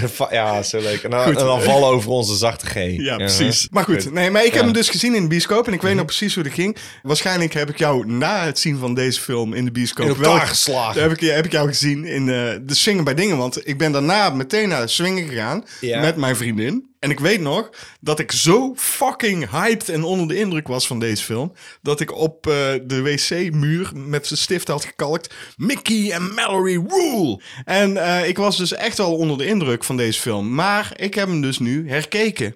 Jij hebt hem ook herkeken. Ik heb hem zeker herkeken. En we gaan het erover hebben in deze special. De film is gebaseerd op een script wat geschreven is door Quentin Tarantino. Oliver Stone heeft dat script van hem gekocht voor 10.000 dollar. Serieus. Ja. En Dit is echt nog voordat eh, Tarantino zelf een naam had gemaakt. Oliver Stone heeft daar drastisch in lopen schrappen en eh, herschrijven waarschijnlijk. Dat valt wel mee. De hoofdrolspeler in Quentin Tarantino's ding was Wayne Gill. Hij wist namelijk, ik moet een low-budget film maken, want ik heb er gewoon geen geld voor. En Wayne Gill is iemand die een tv-presentator is en die met video 8 camera's over straat eh, rent, bij Ja. wijze van spreken, Ja. om zijn eh, item te filmen. Ja, dus dat is doable. Ja, dus op die manier dacht hij van als ik het vanuit zijn point of view film, dan kan ik dat ook maken, daadwerkelijk. En Oliver Stone die heeft natuurlijk veel meer middelen gehad. Hè, want Oliver Stone kennen we onder andere van Platoon, JFK, The Doors, hè, om maar een paar grote titels te noemen. Ja.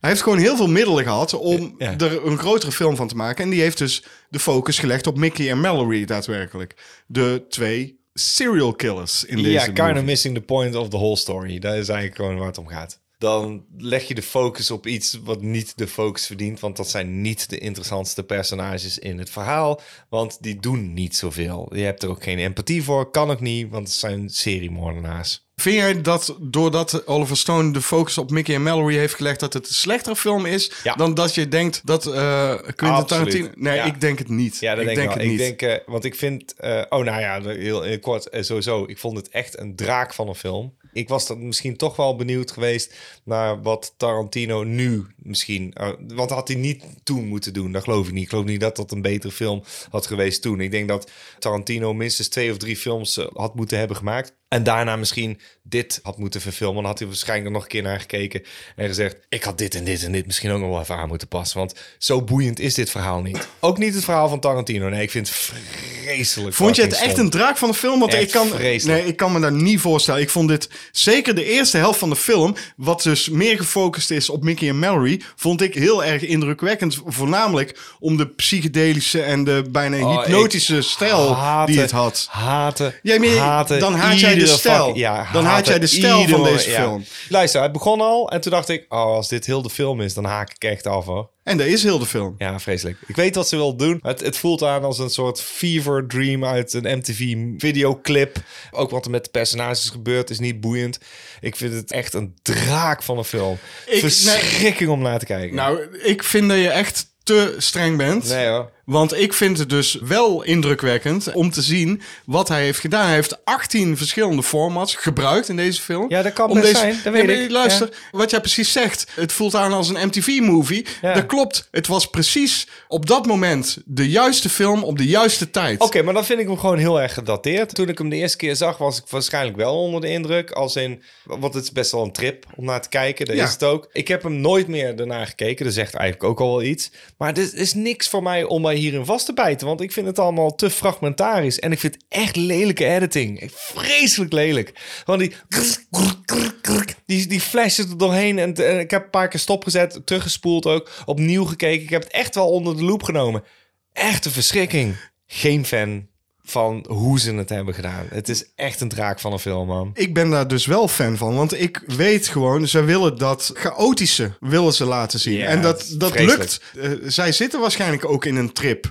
En zij krijgen adrenaline pomps en zo van die killings. Want ze doen het alleen maar voor de kick, dat moorden. Ja. Ik vind dat ze dat goed weten over te brengen. Ik vond dit niet leuk om te volgen vanwege de editing. Dan is het heel lastig om de rest van de film te kijken. Want alles is zo. En ik haakte al af bij de eerste 10 minuten. En ik heb het volgehouden tot het einde. Hè. Ik heb echt alles gekeken. Ik vond het echt een draak van een film. Het is vreselijk geëdit. Ik kan hier niet tegen. Ik haat, haat, haat. Iedere minuut heb ik ook opgeschreven. Haat, haat, haat, haat, haat. Heb ik gewoon echt opgeschreven. Omdat ik het zo verschrikkelijk kut vond. Ja, ik vind het gewoon echt zo kut dat jij dit zo afloopt te kraken. Het is een bijzondere film, one of a kind, nooit eerder gemaakt, nooit eerder nagedaan. Godzijdank. Nee, niet echt- godzijdank. Dit is gewoon omdat het gewoon te intensief is en te moeilijk is om te doen. En daarom hebben ze het niet gedaan. Het is Oliver campy. Die, het is die hartstikke campy. Ja, ik vond het echt niet leuk om naar te kijken, man. Als jij deze film in de jaren 90 hebt gezien, dan vond jij het vet. Jij vond hem vet in de Ik jaren heb hem 90. heel kort, vond ik hem oké. En nu, zoveel Nu- jaar later, denk ik, dit, is, dit trekt niet. Woody Harrelson speelt oké. Juliette Lewis speelt fantastisch. Daar ga ik niks van zeggen. Luister, daar ben ik het mee eens. Ik vind dat die twee spelen, eh, laten we wel zeggen, perfect. Ja, Nee, dat- is gewoon zo. Daar ga ik ook gewoon zeggen. Weet je wat mijn hele ding is? Het is zo pretentieus. Het is zo fucking pretentieus. En ik kots daarop. Wat wilde Oliver Stone zeggen? De media. Oh, eh, kijk eens. Ja, hoe je De media soort- verheerlijkt Ja. geweld. Ja. Dat wilde hij ermee zeggen. En dan vind ik dat hij dat goed heeft gedaan. Het wordt dusdanig verheerlijkt dat er gewoon eh, zelfs Maar het, mensen... deed, nee, het deed mij niks. Want ik zat er te kijken en het deed mij niets. En weet je waarom het mij niks deed? Omdat de film zo fragmentarisch is en zo raar opgebroken is, allerlei dingen, kan ik me niet focussen op die personages. Boeit me ook niet, want ik zit de hele tijd te kijken naar iets wat toch half-half niet echt is. Zo van, I don't know, I don't care. En op een gegeven moment hield dat eh, na een uur ook echt op. Kwestie van, ik hoop dat ze gearresteerd worden. Nou, daar werden ze godzijdank. Van, ik ben hier klaar mee. Dat is duidelijk. Je houdt hier niet van. Absoluut Dat niet. is het gewoon. Ja.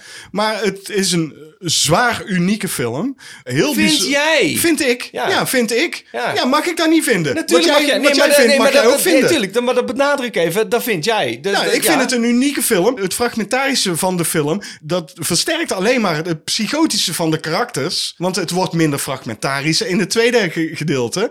Waardoor het ook minder psychotisch wordt, omdat zij gevangen zitten.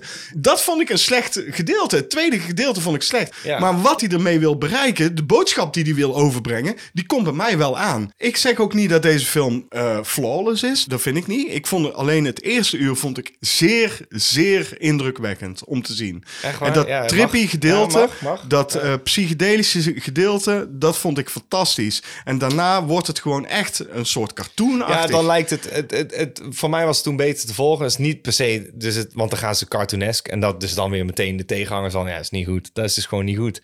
En ik snap ook dat je dat vindt. Maar tegen het einde dan inderdaad lijkt het alsof ze het geld op is. Van wat? Moeten we al die shit ook nog in diezelfde dingen gaan lopen monteren? Dat gaan we niet doen. Dus, en dan lijkt die wat geëikter. En dan, eh, wat jij zegt is trouwens volgens mij helemaal correct hoor. Op het moment dat Mickey en Mallory uit elkaar zijn is die film niet meer zo trippy, omdat zij niet meer bij elkaar zijn. Op het moment dat zij weer bij elkaar komen, dan wordt hij weer zo raar trippy. En dan heb je een soort rustmomentje in de film. Maar het is wel duidelijk. Maar ik had iets van, ja, dat hele overgestileerde is zo overgestileerd. Er is een grens aan wat ik kan hebben. Het is een soort sensory overload die er dan eh, plaatsvindt. En dan zit ik naar iets te kijken wat ik zo zwaar irritant vind om te kijken, dat het voor mij heel moeilijk wordt om het verhaal te volgen. En dan is het voor mij een straf. En dan kan ik wel de enige zijn die dat vindt. kan best zijn dat iedereen nu zegt, nou Paul, je bent al de enige. Oké, dan ben ik de enige, maar dan weet je wel waar ik vandaan kom en dat ik dat vind. En dat het dus voor mij geen fijne film was om te kijken. Dat jij daar wel een heel trippy ding is, dat kan me voorstellen, want dat had ik waarschijnlijk de eerste keer ook. Alleen nu ik er nu naar kijk, krijg ik bijna paniekaanval als ik er naar zit te kijken. En dan twee uur lang. En de godsdienst kwam er inderdaad een soort rustmomentje in. Maar dat maakt het niet beter. En toen was die afgelopen, dacht ik... Tja, wat moet ik hiervan vinden? Dat was mijn conclusie. En ik heb echt opgeschreven wat ik zag en wat me opviel. Dit is niet mijn film, laat ik het dan zo stellen. Oké. Zijn we nog boos op elkaar, JP? We zijn niet boos op elkaar, William. Ah, dan moet ik even de luisteraar... Wel, wel. Jij bent helemaal niet boos, lul. Weet je wat het is? Ik vind het fijn dat we een verhitte discussie kunnen hebben over films. Ook voor de luisteraar even duidelijk uit te leggen. We hebben geen ruzie. Wel. Echt. En het gaat nooit verder dan dat. Tuurlijk zijn we het niet altijd met elkaar eens. En dat maakt het leuk om te doen. Want eh, hoe saai is het als we het... ja, dat was echt een gaaf film. Ja, dat was echt de gaafste film ooit. Nee, dat kan niet. Er moet ergens een tweedeling zijn. En die was er eerder natuurlijk ook al. En dat is ook mooi. Want dan weet je dus wat William leuk vindt. Maar dan weet je ook wat ik leuk vind. Nee, dat is niet altijd hetzelfde. Het is godzijdank wel heel vaak hetzelfde. En hoe vaak dat hetzelfde is... gaan we nu misschien wel even achterkomen in... Vragen, vragen, vragen. Je kunt het aan ons vragen in de vraagbak. Eerste vraag is van eh, Johan de Jode. En hij vraagt aan ons: Zijn jullie Kan niet ook meer? Het is gewoon Johan de. koeken? Zijn jullie ook bezig? Hij vraagt aan ons: Zijn jullie ook bezig met een Halloween watchlist? En zo ja, wat staat erop? Dat zijn we zeker. Nou, eh, Johan, eh, sinds een aantal jaren, misschien heb je dat wel kunnen zien in onze eh, YouTube-reviews op youtube.com slash Dutch Nerd Club, hebben wij onze oktobermaand omgedoopt tot een bepaalde maand die in teken staat van Halloween. Ja. Karptober, Gravetober hebben we gehad. Ja, dus we willen gewoon wel horror georiënteerde films draaien. Ja, in Halloween maand, dus oktobermaand. Gaan En we al verklappen wat we gaan doen dan? We zullen dat gewoon doen. Ja, joh, niet. Het is pas over. Is, eh, is het trouwens al bijna. Het Ja, is hij vraagt of wij, daar, of wij er al mee bezig zijn met onze watchlist. Ja, we Ja, zijn er al al mee bezig. mee bezig. Ja. Ja, en wij hebben dus bepaald dat de komende oktobermaand, en dat mogen we inderdaad Oh. verklappen. ja, en dit vindt Richard Schouten gaaf hoor. En ik ga hem nu meteen omdopen tot Monstober. Monstober. Ja. Ja, dat is echt genoeg toch? En als jullie het dan nog niet weten, Dan ben je universeel dom. Monstober. Ik vond dat een goeie. Monstober. Vind ik een goeie. Ja, toch? De volgende vraag is van docent BVU. En hij vroeg dat niet alleen, want Agent on Clocks die vroeg daar eerder al. En eh, die vraag die heeft dus al heel, heel lang op ons eh, plankje gelegen. En toen dacht ik, als docent BVU het nu vraagt, dan, ja, dan Ja. moeten we hem nu beantwoorden. Wat doen jullie nog meer in het dagelijks leven qua werk en dagbesteding? dagbesteding, alsof wij in een of ander eh verzorgingshuis zitten. of zo. Ah, eh, bingo eh, om half elf. Ja, we Koffie drinken. Lunch. Ja, lunch. Eh dan word ik verschoond. Dagbesteding. wat is Nou, dat? dan ga ik een uur zitten in het park. En dan ga ik de eentjes voeren. Maar vertel, eh, JP, wat doe jij zoal in het dagelijks leven? Ik werk bij Omroep Tilburg. Al waar ik filmpjes monteer. Oh, En meestal doe ik cinemaatjes. En daarnaast doe ik alles wat mij toekomt. Dus dat houdt in als er iets is opgenomen waar ze snel, snel, snel, snel moet er even gemonteerd, moet vanmiddag of volgende week al online. Of eh, ze vragen. Chapeau, ik heb iets leuks voor jou, man. Wil je dat monteren? Dan denk ik, ja, dat wil ik best monteren. Dat vind ik heel leuk. maar goed, dus jij monteert meerdere Ik programma's. monteer bij- pro- meerdere programma's voor Omroep Dat is Tilburg. De, gewoon. eh, dat is wat ik eerst heb gedaan. Vroeger was ik een striptekenaar en toen tekende ik Scribbly. Kun je dat Eh, nog terugvinden? Dat vroeg namelijk eh, Levi P. aan ons. Of, ja, volgens of- mij kun je. Nou, ik heb zelf had ik ooit een site, maar die heb ik opgegeven omdat. eh, eh, Oké, ik maakte het niet meer en ik had zoiets van ah, klaar is klaar, weet je wel, laat het afsluiten. En ik moest elke keer betalen voor iets wat toch niet geüpdate werd. Toen dacht ik, nou, dan laat maar zitten. Maar in de Wayback Machine is eh, mijn site scribbly.nl nog wel te vinden. Kun je zelfs nog oude strips teruglezen. Eh, mijn strips zijn gewoon te vinden online. Als jij Scribbly eh, invult op Google searches en je vindt strookstrips van vier plaatjes. en het is met een raar getekend, slecht getekend figuurtje, dan is waarschijnlijk voor mij. Ja, en de Scribbly kwam dus ook elke dag in de metrokrant. Die gratis kreeg bij het station. JP die had dus gewoon een dagelijkse krantstrip. Ja. Ik, ik was daar echt eh, van onder de indruk, JP. Net Het is zoveel iets wat ik altijd wilde als doen. de en edit van eh, het eerste uur van Natural Born Killers. Oh, nou, dat is een compliment. Ja, Nou, voor mij wel. Ja, ja vind ik wel. En eh, moet je nog dagelijks leven horen wat ik eh, daarnaast doe? Nou, zal ik eerst even zeggen wat ja, ik eh, doe. En dan doen we daarna de hobby's. Kijk, ik heb dus al die tijd heb ik, eh, gewerkt Jij, William van der Voort. als fotograaf. die nu inschakelen. Ja, fotograaf ben ik. eh, als ZZP'er ben ik fotograaf. Dus je kan mij inhuren als fotograaf. Liever niet voor je bruiloft, want Nee, eh, dat is vind ik, vreselijk. vind ik echt niet leuk om te doen. Maar ik doe heel veel culturele fotografie. Dus eh, concertfotografie, theaterfotografie, dansfotografie, dat soort dingen. Maar ik werkte daarnaast ook nog in een kroeg. Daar ben ik inmiddels mee gestopt, want ik heb een nieuwe baan gevonden. En vanaf 1 augustus werk ik nu bij het Factorium. En het Factorium is een muziek, dans, theaterschool voor Dus dat amateurkunst. sluit heel mooi aan. Ja, en daar ga ik eh, licht en geluid technicus worden. Dus eh, dat is mijn eh, dagbesteding, laat zo maar zeggen. En verder ja, hang ik heel veel thuis. Met de hond ga ik wandelen. Ik speel ook nog eens in twee bandjes. Zoals. Ghoul, G-G-U, dubbele punt L-L. Zo schrijf je dat. Ja, sorry, kan ik niks aan doen. En we hebben ook een band en die heet God. En dat schrijf je G-O-T-T. Daar ben ik ook heel erg druk mee. En verder, ja, de, maak heel veel cinemaatjes en cinepraatjes vooral. En Ja. jij, heb je nog andere dagbesteding? Eh, ja, eh, ik vind kringlopen heel leuk. Dus gewoon eh, kringloopwinkels bezoeken. Speelgoed verzamelen vind ik heel leuk. Ik ben altijd op zoek inderdaad naar boeken, leesboeken dan wel. Kunstboeken, wat ik al eerder natuurlijk, want anders had ik de Art of the Atari nooit gekocht. En dingen verzamelen. Voornamelijk rariteiten. Als het raar is en ik, eh, het trekt mijn aandacht, dan wil ik het aanschaffen. Mijn huis is een mancave, maar het is niet... luister, William, het is geen, het is geen rommeltje hier, hè? Het is geen rommel, maar wel een mancave. Ja, maar dat komt dat ik er woon. De volgende vraag is van Han Leopold. En hij vraagt aan ons: bij welk bioscoopbezoekje kwam je er anders uit dan dat je erin ging? Ring, ring. Ging. Ring, ring. Erin ging.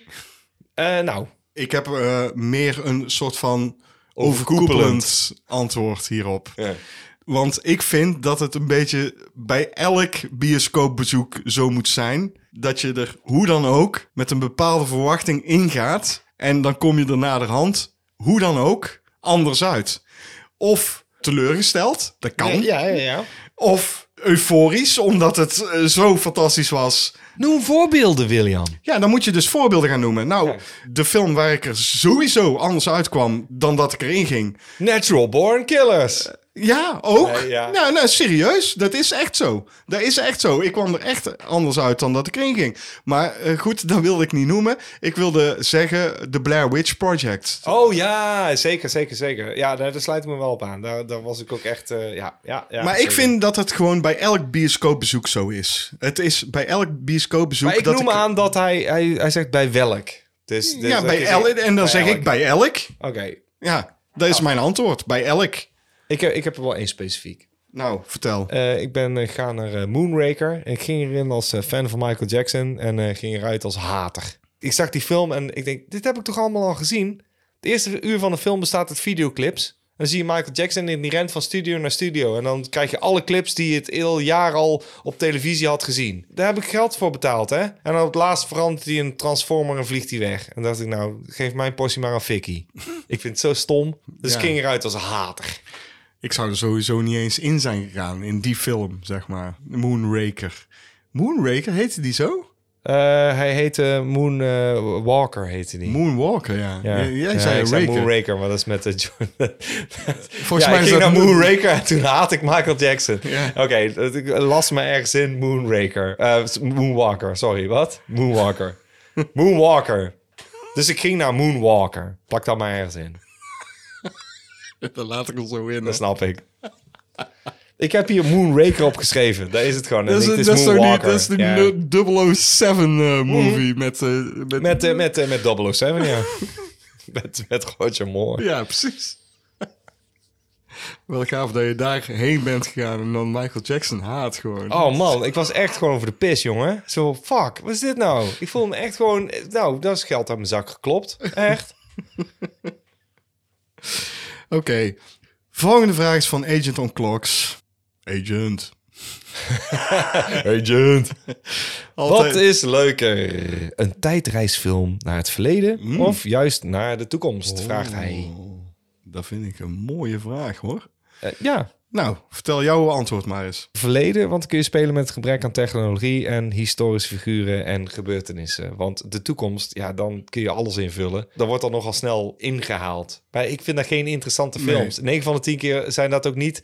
Het kan zijn een idee, maar Mhm. dan is het al heel snel gedateerd. En ik vind juist degene waarbij ze teruggaan en een historische gebeurtenis, of dat ze moeten voorkomen dat iets wel of niet gaat plaatsvinden, is interessanter daardoor. Omdat je zo, oh, dat mag niet fout gaan. Want anders, oh, dan komen ze die persoon, die ken ik. Want daar heb ik over gelezen. En op een of andere manier prikkelt mij dat eh, meer dan het is de toekomst met vliegende schepen en dan computers. En ja, vul het maar in. Ik, ik kan me daar wel iets bij voorstellen. Maar persoonlijk vind ik een tijdreisfilm echt pas interessant...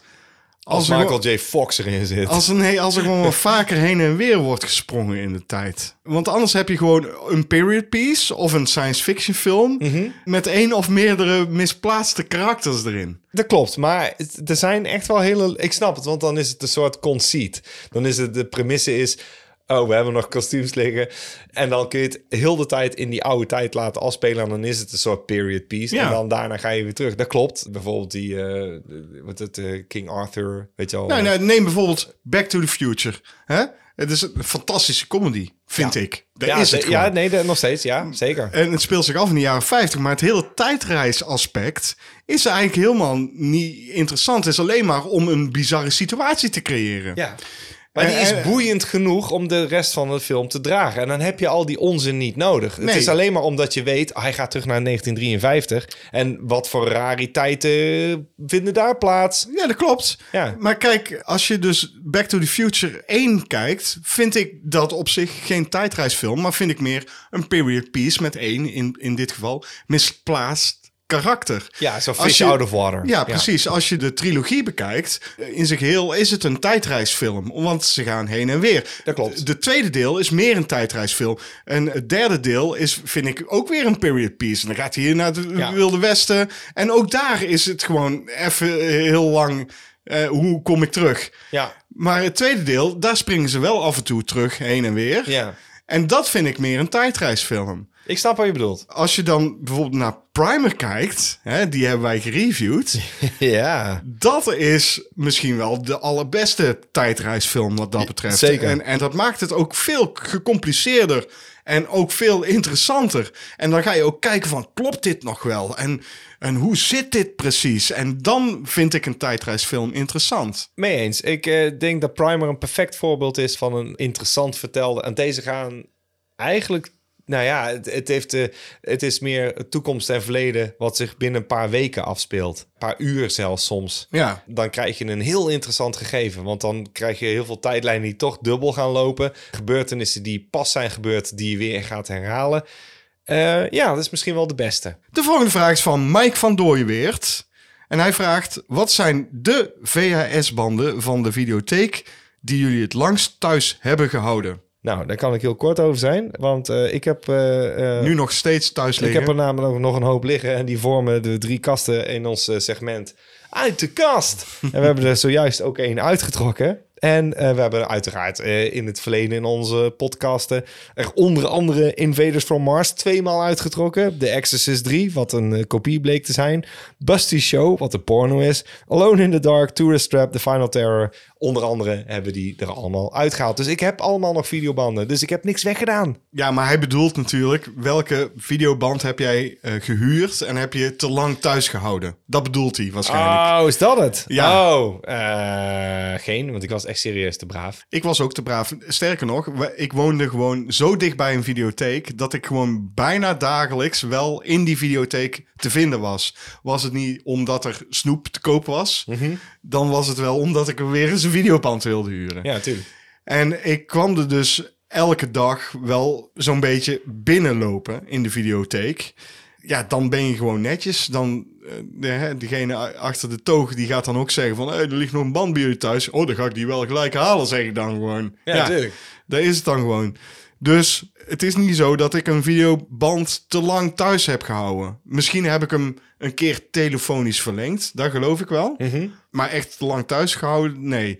Het is wel zo dat ik de Lost Boys zo vaak heb gehuurd. Dat weet ik 100% zeker. Dus die heb ik het langst thuis gehad. Dan zou het voor mij, denk ik, Inner Space zijn geweest. Als ik die zou kunnen verlengen, die kon ik elke keer opnieuw kijken. Dan hebben we het echt over 88, denk ik. 89. Ja. Oh man.